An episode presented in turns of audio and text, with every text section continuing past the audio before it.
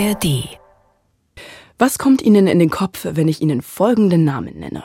Gotthold Ephraim Lessing, der Homöopathieerfinder Samuel Hahnemann, Kirchenlieddichter Paul Gerhardt und der Naturschriftsteller Kurt Grottewitz, aber natürlich auch Klopstock, Fichte, Nietzsche.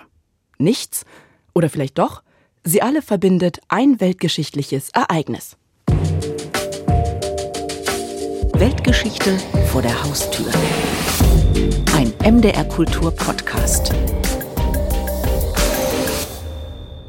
Hallo, herzlich willkommen. Schön, dass Sie wieder mit dabei sind. Ich bin Linda Schildbach und ich hoste diesen Podcast hier, der alle zwei Wochen Geschichten aus unserer Region erzählt. Die, die die Welt verändert oder zumindest Weltgeschichte geschrieben haben. Charlie, ähm, ich muss, ich muss wirklich sagen, jetzt habe ich hier das so groß aufgebaut, aber ich weiß es auch nicht. Was verbindet denn all diese intellektuellen Männer? Also Intellekt vielleicht, aber welches weltgeschichtliche Ereignis? Ich bin raus.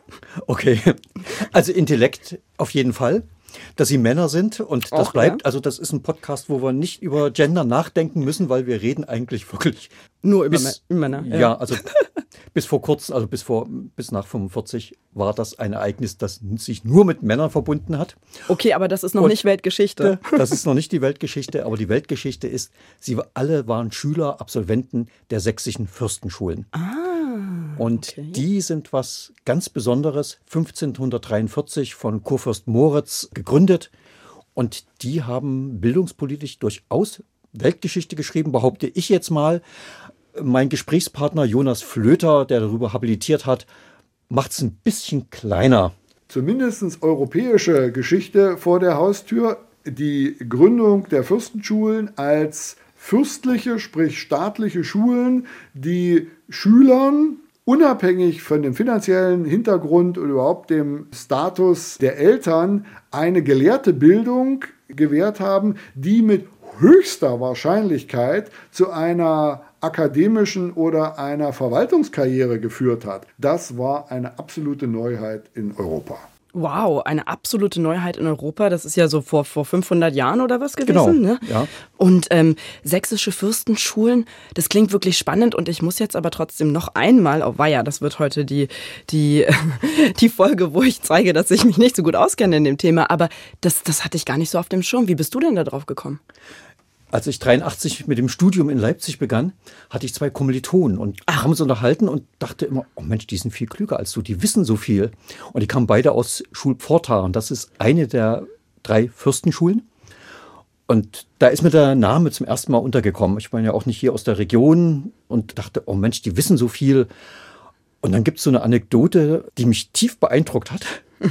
Der eine sagte, naja, das prägt einen einfach. Man geht in die Bibliothek, wenn du Faust lesen musst, und dann hast du nicht das Reklamheft, sondern holst dir aus der Bibliothek die Erstausgabe von Goethe und liest ihn darin. Boah, Wahnsinn. Schön.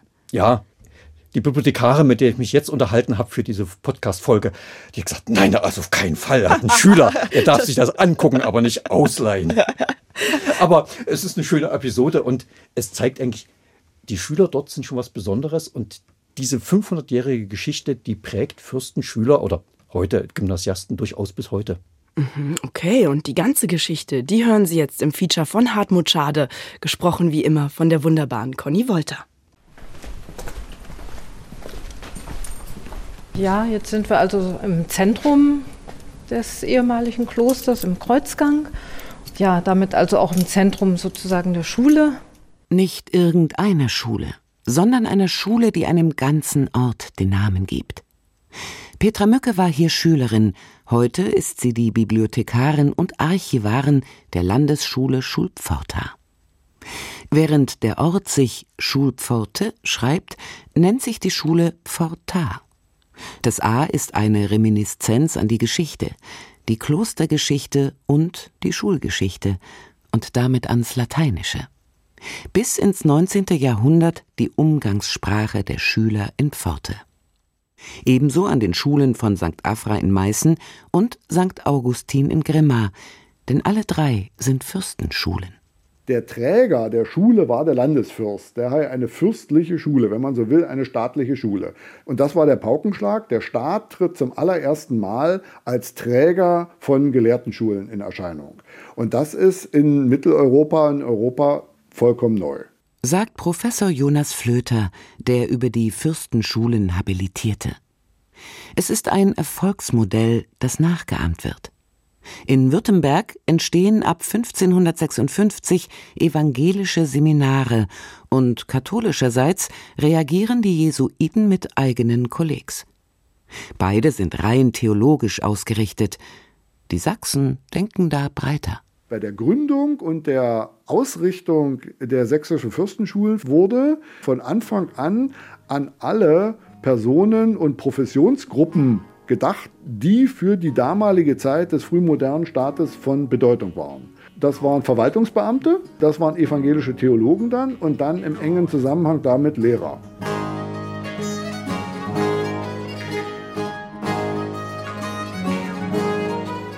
Bis Moritz im Mai 1543 die Fürstenschulen gründet, liegt höhere Bildung fest in klerikaler Hand. Städtische Schulen vermitteln nur elementare Kenntnisse im Lesen, Schreiben und Rechnen. Wer mehr lernen will, ist auf die Klöster angewiesen.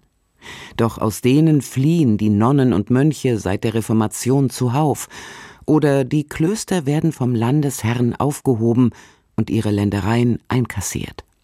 Moritz handelt anders.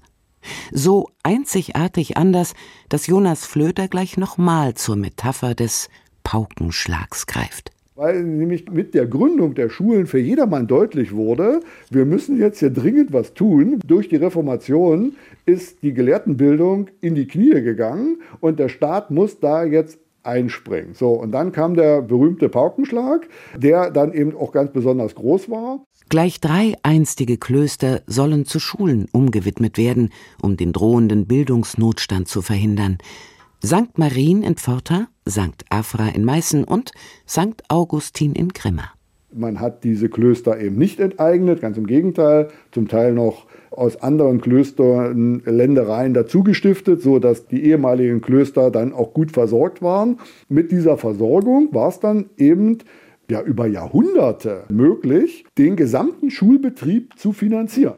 Bildung kostet Geld. Gute Bildung kostet gutes Geld, das hat Moritz begriffen. Moritz ist in die Annalen als gewiefter Staatsmann und politischer Kopf eingegangen, nicht als bildungsbeflissener Herrscher. Doch gerade weil er politisch denkt, weiß er genau, was das Land braucht, um erfolgreich zu sein.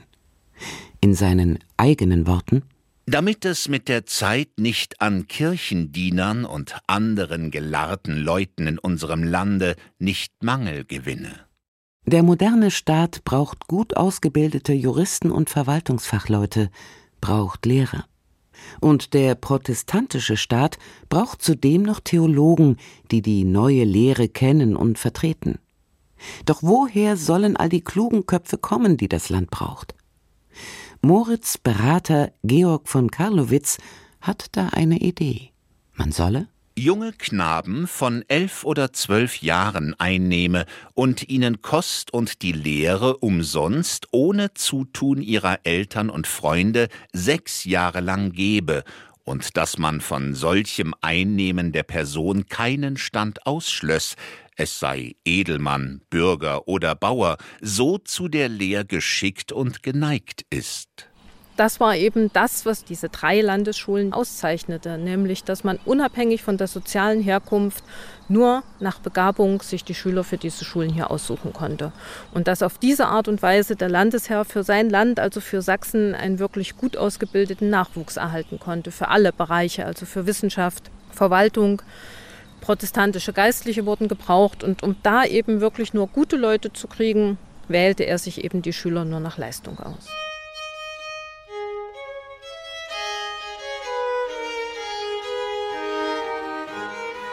Ein wenig Name-Dropping sei an dieser Stelle als Beleg für Petra Mückes Aussage gestattet. Aus Meißen kommen die Brüder Christian Fürchtegott und Christlieb Ehregott Gellert, der eine berühmt als Dichter, der andere als Metallurg und Chemiker. Aufklärer Gotthold Ephraim Lessing und Homöopathieerfinder Samuel Hahnemann lernen ebenfalls in Meißen.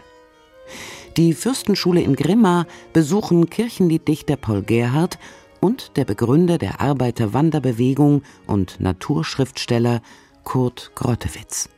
Und aus Pforta, da kommt Setus Calvisius, gerühmt als der klügste aller Thomaskantoren, kommen Klopstock, Fichte, Nietzsche, hier drückt der Erfinder des Möbius-Bandes, der Mathematiker August Ferdinand Möbius, die Schulbank.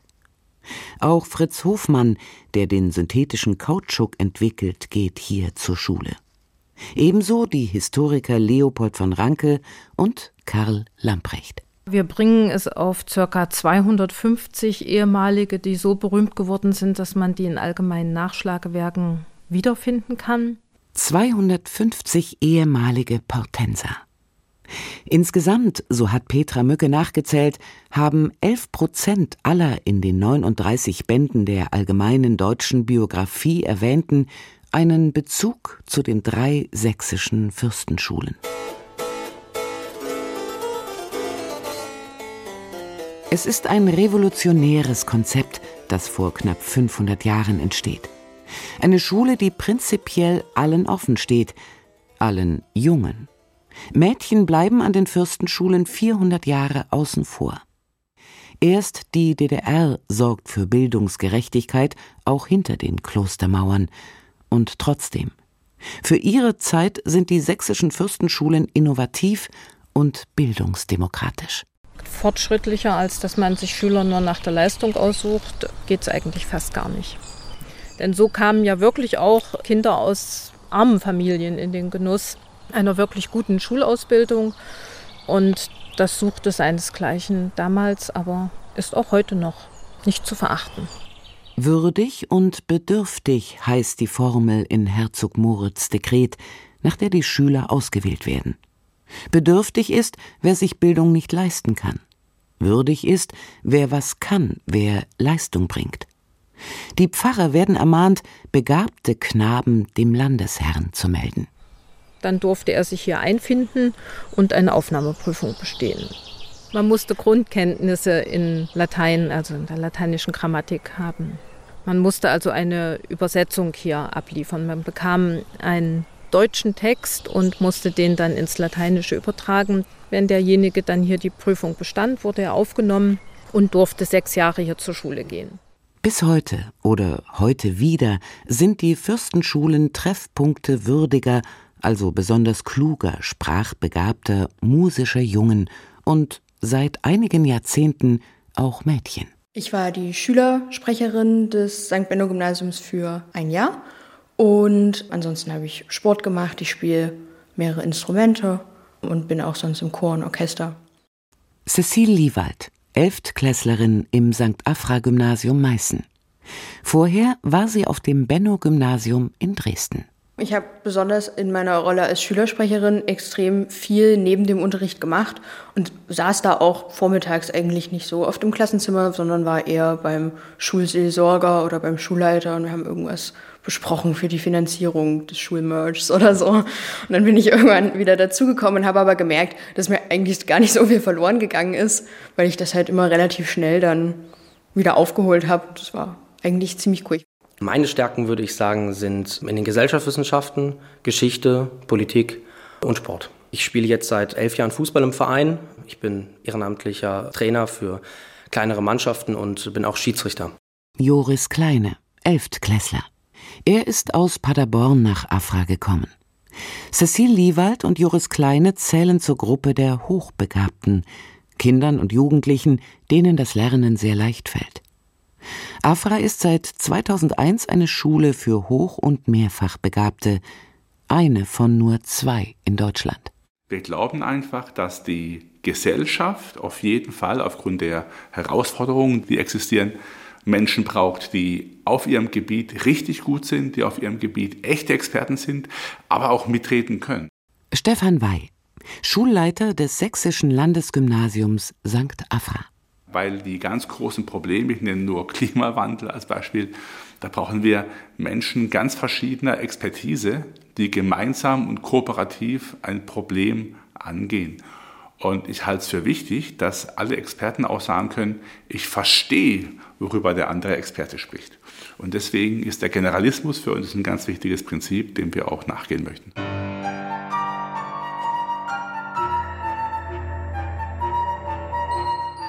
Die einstigen Fürstenschulen sind heute immer noch besondere Schulen.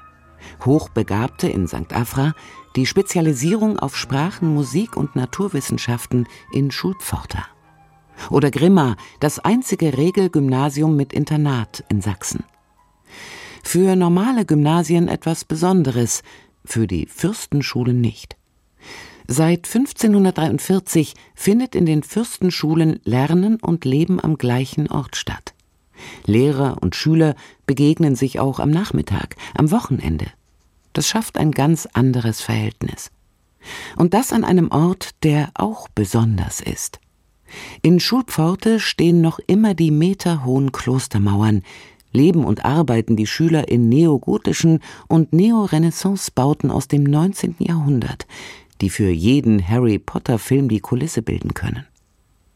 Auch St. Afra, hoch über der Stadt, und St. Augustin am Grimmaer Muldeufer sind keine gewöhnlichen Schulbauten, sondern erzählen von jahrhundertealter Geschichte die berühmte Frage des Genius Loci, ja, welcher Einfluss daraus zu ziehen ist, der für Forta zweifellos zu benennen ist. Ja, diese lange Tradition wirkt bis in die Gegenwart, auch wenn man dahingestellt lassen muss, wie weit sich Schülerinnen und Schüler und vielleicht auch Lehrerinnen und Lehrer dieser Schulen heutzutage dessen bewusst sind. Aber sie leben damit und sind wesentlich enger damit verbunden. Nun, Spätestens, wenn man in Schulpforta in die Bibliothek geht oder ins Fürstenschulenarchiv in Grimma, dann ist ein halbes Jahrhundert Geschichte präsent. Im Pforta Schulbuch haben sich alle Schüler seit 1543 eingetragen. Also wir kennen alle Schüler seit der Schulgründung 1543 namentlich, alle Lehrer. Wir haben aus allen Jahrhunderten noch Stundenpläne, Speisepläne, seit dem 18. Jahrhundert Strafbücher wir können also nachgucken, auf was für schöne Ideen die Schüler früher gekommen sind und wie sie dann entsprechend dafür bestraft wurden. Wir haben noch seit es 1602 Pflicht wurde, Abschlussarbeiten zu schreiben, sämtliche Abschlussarbeiten unserer Schüler hier. Wir besitzen seit 1820 sämtliche Abiturzeugnisse unserer Schüler in Abschrift. Mit anderen Worten, das Schularchiv ist wirklich nicht mit Gold aufzuwiegen. Ein Goldschatz, über den so nur Pforta verfügt. St. Augustin in Grimma wird in der DDR eine gewöhnliche EOS. Archiv und Bibliothek werden aufgelöst, teilweise verkauft. Die wertvolle Musikaliensammlung mit Drucken aus drei Jahrhunderten kommt nach Dresden. Noch härter trifft es St. Afra in Meißen. 1945 plündert die Rote Armee die Schule. Sie wird Ausbildungsstätte für Neulehrer, Parteischule und schließlich LPG-Hochschule. Nach der friedlichen Revolution wird St. Afra als städtisches Gymnasium neu gegründet. Seit 2001 ist es, wie einst die Fürstenschulen, eine staatliche Schule. Rektor Stefan Wey was uns verbindet, sage ich mal, die, die Grundidee, die ja schon 1543 sehr modern war, dass eben Begabung und Bildung nicht nur den wohlhabenden Kindern vorbehalten sein sollte, sondern eine Gesellschaft braucht eben alle begabten Köpfe und dass man die Köpfe sammeln muss, zusammenziehen muss und ihnen hervorragende Bildung geben. Der Gedanke ist im Grunde heute noch präsent. Nicht nur der Grundgedanke ist aktuell. Es gibt in den Fürstenschulen Unterrichtsformen, die gemeinhin als Ideen der Reformpädagogik des 20. Jahrhunderts gelten. Projektunterricht, das Selbststudium und Schreiben wissenschaftlicher Arbeiten. Ein ordentliches Literaturstudium, sagt Jonas Flöter spöttisch, würde Erziehungswissenschaftler vor dem Glauben schützen, etwas Neues erfunden zu haben. Die Momente, von denen wir heute reden, wie innovativ das alles sei, ja, gab es alles schon. Gab's alles schon. Dass also die Schüler selber lesen, selber Fragestellungen entwickeln und, und dann eben auch vortragen. Die Studientage gab es seit dem 17. Jahrhundert. Da heißen sie aber noch Ausschlafetage. Im 17. Jahrhundert wird in Pforta zweimal im Monat ausgeschlafen, im 19. wöchentlich ausgeschlafen bis um sechs Uhr morgens. An ihren Ausschlafetagen schreiben die Schüler Arbeiten, die mit heutigen Bells, den besonderen Lernleistungen, konkurrieren. Damals heißen sie Valediktion von Valet, Abschied. Mit ihnen verabschieden sich die Jungs von der Schule.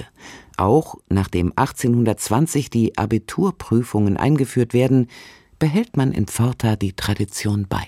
Die Themen liegen uns zwar jetzt so im Einzelnen von diesen Studientagen nicht mehr vor, aber die Valediktionsarbeiten, also die Abschlussarbeiten unserer Schüler vermitteln ja noch einen Eindruck dessen, was man hier so behandelt hat. Und das geht eigentlich querbeet durch vorrangig geisteswissenschaftliche Themen, also sprachwissenschaftliche Sachen, aber auch philosophische, theologische Themen in, in dieser Richtung.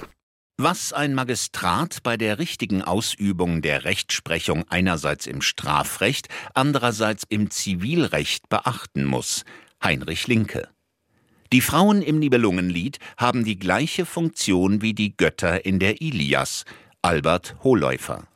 Humboldts Reise nach den Äquinoktialgegenden Südamerikas mit Landkarte und Skizze. Hermann Müller. Welches Bild entwirft Tacitus von den sozialen Verhältnissen der Römer zur Zeit der ersten Kaiser? Erich Förster.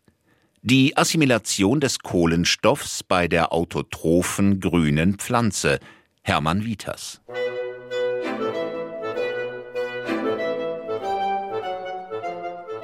Andere Neuerungen verweigern sich die Fürstenschulen. Die mit der Industrialisierung immer wichtiger werdenden Naturwissenschaften, Technik und Wirtschaft spielen an den Fürstenschulen kaum eine Rolle. Sie bleiben sprachlich und geisteswissenschaftlich orientiert. Und Mädchen sind weiterhin ausgeschlossen. Das ändert sich erst in der DDR. Aus den einstigen Fürstenschulen sind erweiterte Oberschulen geworden. Ein zaghaftes Anknüpfen an die Tradition gibt es in den 1980er Jahren, als in Schulpforte Spezialklassen für Sprachen und Musik eingerichtet werden. Heute ist Pforta Landesgymnasium für sprachlich, musikalisch oder naturwissenschaftlich Hochbegabte aus ganz Deutschland. St. Afra verzichtet auf die Spezialisierung und nimmt mehrfach Hochbegabte auf. Rektor Stefan Wey. Im Kern geht es darum, dass junge Menschen mit einer sehr hohen Begabung einfach auch sehr besondere Bedürfnisse haben. Und es ist ein bisschen schade, dass wir in Deutschland es zwar vollkommen und zu Recht gut heißen, dass es Tausende von Schulen gibt für Kinder mit besonderem Förderbedarf. Damit haben wir uns zu Recht sehr gut abgefunden, aber wir tun uns irgendwie schwer zu erkennen, dass Jugendliche, die besonders hohe Begabungen haben, ja aber auch sehr gefördert werden müssen. Naja, mir ist es so lange leicht gefallen, bis es anfing langweilig zu werden und darüber das Engagement für die Schule halt deutlich gesunken ist und somit sich auch die Noten verschlechtert haben. Joris Kleine ist nicht allein. In St. Afra treffen unterforderte Einser-Gymnasiasten auf gefrustete Oberschüler, die sich aus Langeweile der Schule verweigerten, jetzt aber ihre Talente ausleben können würdigen und Bedürftigen den besten Unterricht und die beste Förderung angedeihen zu lassen.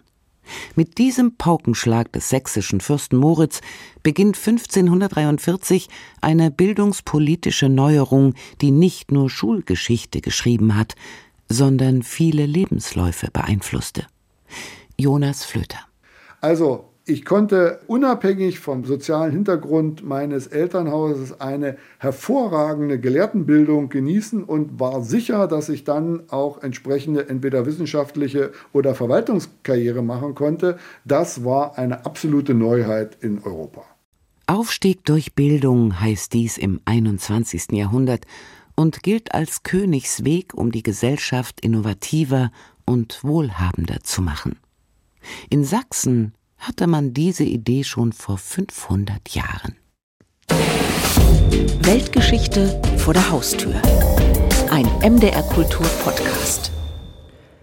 Die sächsischen Fürstenschulen, also der Beginn eines staatlichen Schulsystems in Mitteleuropa. Und jetzt muss man es nochmal sagen, Startpunkt quasi 1543. Also genau. wirklich sehr, sehr, sehr, sehr früh. Und äh, ich fand das so super spannend, äh, Charlie, dass das wirklich so ein Paukenschlag war. Also nicht nur, dass quasi der Fürst sagt, wir errichten hier so ein Schulsystem, sondern dass man wirklich quasi sich, ist das, kann man das richtig sagen, sehr, sich wirklich über die Kirche hinwegsetzt? Man nimmt den ja so ein bisschen den weg eigentlich, dieses Monopol der Bildung. Naja, das war sowieso schon durch die Reformation, war die Frage, was macht man jetzt? Also die Klosterschulen fielen mit den Klöstern weg und dann war sozusagen auch ein Defizit, Bildungsdefizit da. Und das haben vielleicht nicht Moritz, aber seine ein paar kluge Berater, allen voran äh, Karlowitz, entdeckt und haben gesagt, was machen wir jetzt? Und dann kam die Idee, wir nehmen die Klostergüter und bauen dort Schulen auf. Der Kurfürst bezahlt sie also de facto als Staat. Hm. Das hm. war eigentlich so die Idee, die er dort hatte. Hat ja übrigens auch die Universität Leipzig damals, die haben das Dominikanerkloster, also Paulinerkirche und alles bekommen. Und es war so eine der Blütenzeiten der Leipziger Uni. Also man konnte sozusagen von der Schule eine gute Bildung in der Schule und konnte dann an der Landesschule noch weiter und war wieder gut finanziert. Also das war schon ein sehr tolles Konzept. Und wenn man sich anguckt, der Karlowitz ist zeitlebens Katholik geblieben. Mhm. Äh, Moritz war ja protestantischer Fürst, evangelischer Fürst. Man könnte sagen, Schule oder Bildung ist dann erfolgreich, wenn es über Ideologiegrenzen hinweggeht ne? ja, und da kooperiert. Ja. Genau, wenn man wirklich sagt, es bringt einem halt was. Es mhm. ist halt eine Investition in die Zukunft für das, was man schaffen möchte, nicht ja. wahr? Mhm. Ja, spannend, okay. Und ähm, das ist auch das, was mir bei der Reformation und natürlich haben wir schon ganz, ganz viel ähm, jetzt im Podcast, teilweise aber auch generell beim MDR oder auch äh, viel, wenn man hier in Mitteldeutschland ist. Reformation ist ja ein riesengroßes Thema. Aber mir ist nie so wirklich klar geworden, welches Vakuum da eigentlich entstanden ist, dadurch, dass es die Reformation gab und so viel halt auch quasi wegging von der katholischen Kirche, dass sie halt nicht mehr, wie du ja schon angesprochen hattest, diese Bildungsauftrag hatte, diese Bildungssachen, diese Klöster, die Aufgaben, also dieses Vakuum, das hatten wir ja auch schon angesprochen bei Katharina. Genau. Im letzten wir hatten ja auch schon Podcast im Vorgespräch von, gesagt, genau. heute müssten wir nicht über Schülerinnen sprechen eigentlich, sondern Genau, wir reden nur leider- über Schüler, jedenfalls im historischen Teil, weil es nur Männer waren. Und das ist, gehört jetzt sagen zu den Schattenseiten gewissermaßen auch der Reformation und mit dem Wegfall der Klöster. Also da überschneiden sich natürlich Entwicklungen dass dann eigentlich Mädchenbildung wegfiel. Und diese Klöster, also Luther war schon für Mädchenschulen, auch Frauen sollten ja die Bibel lesen, aber eine höhere Bildung fiel dann eigentlich hinweg. Und man muss sich auch mal klar machen, die Kirche hatte massiven Einfluss. Also eine Universitätsgründung musste vom Papst genehmigt werden. So, also Erfurt, Leipzig 1409, das ging nur mit päpstlicher Genehmigung. Also die Kirche hatte da einen massiven Einfluss auf die Bildung und der ist in gewisser Weise gebrochen worden mit der Idee der Fürstenschulen. Und trotzdem bringen ja auch, äh, wenn man jetzt vielleicht sagen könnte, dass da- das ist in einer gewissen Weise eine Schattenseite, aber auf der anderen Seite bringen hier diese Fürstenschulen was ganz Neues. Und zwar, dass sie durch die Bank weg, durch die quasi Ständegesellschaft weg sagen, wir holen uns die Klügsten. Ja, ja. Also es war auch ein ausgefeiltes System. Ein Drittel durften die Städte nennen, ein Drittel Adlige und ein Drittel sagen der Kurfürst persönlich. Der hat natürlich dann von Pfarrern oder so irgend sowas Vorschläge gekriegt. Aber damit wurden die Stellen besetzt und das war wirklich lukrativ. Und wenn man sich so die Namen anguckt durch die Jahrhunderte, das sind ja schon wirklich ganz, ganz viele bekannte Namen, die dort in Schulpforta, in Meißen oder eben in Grimma waren. Das waren eben, ja, vor allen Dingen Schulpforta war eben das reichste Kloster. Deswegen hatten die auch am meisten Geld. Grimma ist ja erst später, 1550, gegründet worden. Da war nicht mehr so viel Klostergut da. Also Schulpforta ist schon so ein bisschen das Prestigeobjekt eigentlich. Ist es geworden, ja. Wobei Jonas Flöter sagte mir, da ist auch viel Mythos dabei, weil nach dem Wiener Kongress ist der Schulpforta dann preußisch geworden und da stand es mal kurz auf der Kippe, aber Wilhelm von Humboldt hat gesagt, er hat ja auch die Berliner Universität gegründet und hat gesagt, okay, nee, Schulpforta, das behalten wir auf jeden Fall, das finanzieren wir weiter, weil einfach das so eine gute Schule ist, darauf sind wir angewiesen, dass einfach dort kluge Köpfe kommen. Im 19. Jahrhundert sind dann ja die ganzen berühmten Namen, du hast ja schon genannt, also Da kommt das ganze Fichte. Nietzsche. Genau, ja. aber auch Leute wie, wie Paul Deusen, der Begründer der Indologie, oder Hans Meyer, der als erster auf den Kilimanjaro gestiegen ist, und Lexikon Meyer, also aus Leipzig, Enzyklopädie. Ach, der Meier. Der Meyer war eben auch ein Schulpforta. Das sind eben, oder hier Heinrich Hoffmann, Struwelpeter, schwarze Mhm. Pädagogik. Also auch die Leute kamen aus Schulpforta. Also Politiker auch, Otto Theodor von Manteuffel, später preußischer Ministerpräsident. Also wenn man so durchguckt, sind viele. Die Petra Mücke hat ja mal nachgezählt, wie viele Leute, die jetzt in der ADB stehen, eigentlich alle in Schulpforta waren oder mit Schulpforta was zu tun haben. Das ist schon was. Und ich habe dann gefunden, es war früher eine Ehre für einen Professor, wenn er als Lehrer nach Schulpforta berufen wurde. Das habe ich mich nämlich auch gefragt. Wir reden natürlich über die berühmten historischen Schüler. Ist natürlich schwierig, wenn man jetzt nicht Schülerinnen sagen muss, aber es waren natürlich die Schüler. Die Frage ist natürlich auch klar, was für Lehrer hast du da? Ne? Wie kannst du, das ist ja natürlich auch wichtig. Das eine sind quasi äh, den Nachwuchs, aber man muss den natürlich auch die Leute an die Seite stellen, die das fördern und immer wieder natürlich auch diesen Anspruch hochhalten und vielleicht auch frei halten von bestimmten Eingriffen, vielleicht auch aus der Politik oder weiß ich wie. Also, dass das immer der hohe Standard bleibt. Ja, war natürlich auch nicht über 500 Jahre konstant hoch. Klar. Das ist klar. Aber es waren auch schon in der Frühzeit. Also äh, Seth Calvisius war dort Lehrer, bevor er Thomas Kantor wurde. Mhm. Und er gilt da als der klügste und gebildetste von allen Thomas Kantoren. Weil er auch als Mathematiker und Astronom unterwegs war. Der war aber vorher eben auch Lehrer dort. Dann ist so eine Anekdote, die mir im Gedächtnis geblieben ist. Äh, Möbius, also der Erfinder des Möbius-Bandes, mhm. dieses gedrehten Bandes mit der einseitigen Fläche, war so gut in Mathe, dass er dann den Unterricht, also immer mal aufgefordert wurde, Unterricht zu machen, weil der Lehrer erkannt hat, ah, da ist ein Schüler, Was? der weiß mehr. Wow. Ja, muss man auch sagen, gerade Schulpforter, auch die anderen, die waren immer sprachlich ausgerichtet. Also noch im 19. Jahrhundert hat die Hälfte der Unterrichtsstunden waren Latein, Hebräisch und Griechisch. Oh. Also spannend, äh, spannend, ja. Ja, Naturwissenschaften haben dort keine Rolle gespielt. Und wenn dann so ein Mathe-Talent kommt wie Möbius, ja, der hat einen Lehrer. Aber das ist auch so eine Haltung als Lehrer, wo ich sagen muss, die ist großartig. Und das haben mir aber jetzt auch wieder die Schüler erzählt. Also in, in Schubforta, äh Quatsch, jetzt in, in Afra, hm. die Cecile, die hat eben gesagt, sie haben jemanden drinne, der studiert jetzt schon Physik an der Uni. Wahnsinn. So Überflieger. Und ist aber halt eigentlich. Ist aber noch Schüler. Ja. Elfte Klasse. Und da ist es auch so, dass der Lehrer manchmal sagt, okay, das weißt du besser, erklär du es. Und so. Also das ist ja auch eine Haltung des Lehrers äh, zu erkennen, okay, ich habe hier mit, wirklich mit sehr talentierten und sehr klugen Leuten zu tun. Und in manchen Spezialgebieten wissen die eben mehr und dann lässt man das eben durchlaufen.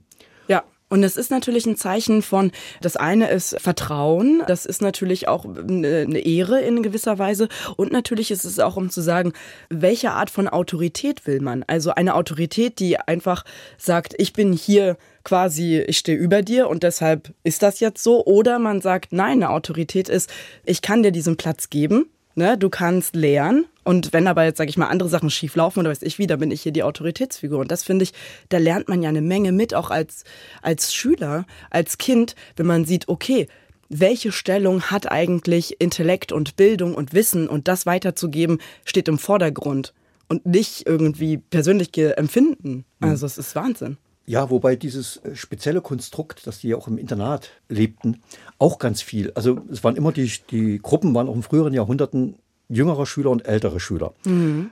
Hat durchaus auch mit Gewalterfahrung dann für jüngere Schüler zu tun. Ja. Also da, die, es gab eine starre Hierarchie, wie in der gesamten Gesellschaft, muss man mhm. ja sagen. Mhm. Also es gibt dann schon Berichte. Also Fichte zum Beispiel ist geflohen, weil er so geprügelt wurde. Mhm. mhm. Danach war er aber auch, also Es gibt eine Anekdote, ein Lehrer kommt rein oder hört es irgendwie so komisch scheppern in der Stube von Fichte, kommt rein und sieht, Fichte hat einen Wälzer vor sich, ein Buch auf dem Tisch und knallt dem immer links und rechts ein paar runter und das Buch fliegt runter. Das war das Geräusch. Das, der ohrfeigt das Buch quasi. Ja, um zu üben, wenn er dann älterer Schüler ist und die Jüngeren ohrfeigen kann. Wahnsinn. Ich also, meine, äh, klar. Ja, also ja. das muss man auch sagen, diese was jetzt ja in den letzten Jahren negativ diskutiert wurde, das war natürlich einfach fester Bestandteil, weil ja hm. Prügelstrafe sowieso fester Bestandteil von Schule war. Hm. Und diese Hierarchie. Aber auf der anderen Seite, die Älteren haben den Jüngern auch immer was beigebracht und die hm. konnten was fragen. Und äh, Jonas Flöter hatte mir den schönen Satz da in dem Gespräch gesagt, der wir wissen ja, als, aus der Erziehungswissenschaft, aus der Bildungsforschung, Nachhilfe gibt dem, der sie gibt und nicht dem, der sie bekommt. Hm. Weil man natürlich die Sachen nochmal rekapitulieren und erklären muss. Genau, und, und das war einfach die Schüler, genau, als älterer ja. Schüler, wenn du dem Jüngeren was erklärst, das hat dir natürlich auch nochmal geholfen. Hm. Da hast du hm. einfach was gelernt. Ne? Aber ansonsten ist natürlich einfach auch bis heute hartes Brot. In Schulpforta wird man der siebten Klasse aufgenommen. Das ist natürlich, wenn man das deutsche Bildungssystem anguckt, mit der fünften Klasse wechselt man die Schule, kommt aufs Gymnasium. in Sachsen. Gut, Berlin Das- nicht, genau, aber äh, ist ja ich nicht bloß in. Sachsen, ist ja fast, Berlin ist, glaube ich, die Ausnahme mit siebter Klasse. Ne? Wahrscheinlich, ne? Ja. Und, aber ansonsten ist ja gängig äh, fünfte Klasse. Man ist zwei Jahre in einer Klasse, hat man sich gerade so gefunden, seine Position. Und dann wechselt man nach Schulpforta, wenn man will und aufgenommen wird. Und ist wieder in einer neuen Klasse und dann vor allen Dingen weg von zu Hause mit Ja. 13, 14. Ne? Das ist schon ein ganz schöner Bruch und auch ein Affrau oder so. Also diese, auch gerade dieser Wechsel dann in den Heim oder in den Internat mit Gleichaltrigen zusammen oder so, das ist schon normal auch mal eine ganz andere Herausforderung. Aber fast alle, mit denen ich gesprochen habe, sind natürlich die erfolgreich gewesen. ja, gut, das, du hast ja jetzt auch deine die haben gesagt, und man wird selbstständig, man lernt ganz viel und das prägt natürlich einfach eine Persönlichkeit. Und das war in früheren Jahrhunderten natürlich auch so. Genau, das bringt mich noch zu zwei Punkten, nämlich wo du Internat ansprichst oder generell auch dieses System. Vielleicht komme ich da zuerst drauf. Und zwar, was ich sehr spannend fand, ist das Konzept des Ausschlafens, weil man liest, ich habe natürlich dann gehört, wie du sagst, ah, und äh, einmal pro Woche darf man äh, ausschlafen und dann war es irgendwie öfter. Und ich denke mir, toll, 12 Uhr, das ist so Ausschlafen, ist so für mich mittags bis Mittagsschlafen und dann war 6 Uhr. Ja. Wann Aber- sind die denn sonst aufgestanden? Das ist ja absurd. Na, um fünf. Und Primaner durften in Vorbereitung auf ihre Abschlussarbeit, also diese Valediktionsarbeiten, auch schon freiwillig um drei aufstehen. Na, toll. Ja.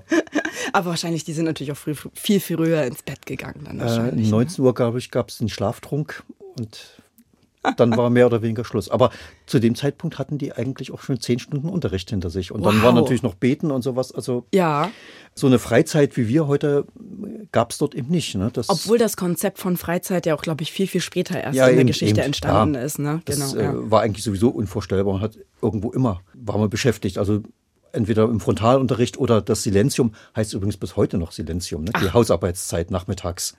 Also das ist einfach sowas, äh, wo die praktisch permanent gearbeitet haben. Ne? Mhm. Und der zweite Punkt war, äh, weil du angesprochen hattest schon, es gibt dann halt die Möglichkeit, dass mal so ein, ein Schüler zum Beispiel unterrichtet. Und das fand ich in, in deinem Feature auch interessant, weil schon mal so ein bisschen vorgegriffen wurde auf die Ideen der Reformpädagogik. Und ich kenne Reformpädagogik vor allen Dingen ja aus den 1920er Jahren. In Gera zum Beispiel waren da viele und es war sehr, sehr spannend gewesen, bevor die Nationalsozialisten das dann wieder alles gleichgeschaltet haben. Deshalb war ich jetzt schon überrascht, dass das schon so viele Jahrhunderte vorher war. Naja, es hat natürlich keine Reformpädagogik genannt Logo. oder sonst irgendwie. Es war einfach, ja, sie haben eine Methodenvielfalt irgendwo ausprobiert, also von heute aus. Aber ich fand es schon beeindruckend. Also diese, diese Arbeiten auch für thematisch oder so, sowas zu machen, Freiarbeit äh, letztlich oder so eine Abschlussarbeit, irgendwo sich mit dem Thema wissenschaftlich zu beschäftigen, das war schon was, was Ungewöhnliches. Und was ich auch ganz spannend fand, jetzt im Feature nicht mit drin hatte, äh, sie haben auch Theater gespielt. Ach, Ja, aber natürlich haben die da äh, eine griechische, einen Sophokles, aber der wurde natürlich dann auf Griechisch. Ja, natürlich. Oder auf Latein, dann, wenn sie römische Autoren genommen Da haben. habe ne? ich eine wunderschöne Anekdote aus meinem Leben. Ich war ja in meinem Auslandsjahr in Paris, war ich ja auch an so einer Elite-Uni, École Normale Supérieure. Und das sind ja diese Schulen, die auch von Napoleon Bonaparte quasi eingeführt wurden. Und das ist auch eine mit viel, viel Geschichte und die ist sehr, sehr wichtig in Frankreich.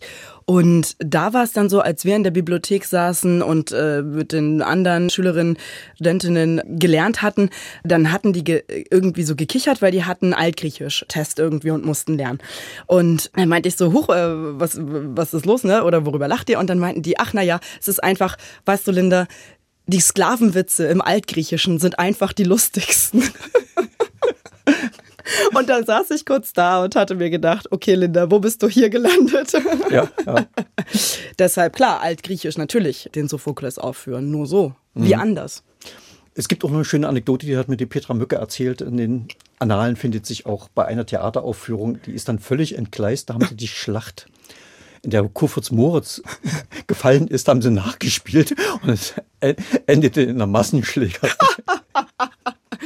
Aber wenn du es so ansprichst, dann heißt es ja, dass diese Annalen eigentlich schon unglaublich spannend sind, was da alles in dieser Schule passiert ist, oder? Da kann man doch mal wirklich reintauchen. Da kann man reintauchen und das war für mich auch, ich hatte auch in Schulpforta mit Schülern gesprochen und die haben das so beschrieben, also Schulpforta ist, ja, weil das eben das große Klostergelände noch da ist und auch äh, das Fürstenhaus aus Renaissancebau und dann die neogotischen, Neo-Renaissancebauten aus dem 19. Jahrhundert, das, das hat schon wirklich so einen ganz besonderen Flair. Also kann man wirklich Harry Potter-Film drehen da drin. und, aber die haben auch so eine, noch die alte Klosterkirche. Bisschen düsterer Bau und die Aufnahme der neuen Schüler, Die läuft dann irgendwo abends ab im Dunkeln. Man kommt dann rein, wenig Licht in der Kirche, paar Kerzen, der Schulchor singt. Und dann läuft man durch die gesamte Kirche am Eltern, älteren Schülern, Lehrern, alles vorbei. Sitzt dann vorne so in den Bänken und dann geht man vor, dort wo der Altar früher stand, da ist jetzt so ein Stein und da liegt das Schulbuch.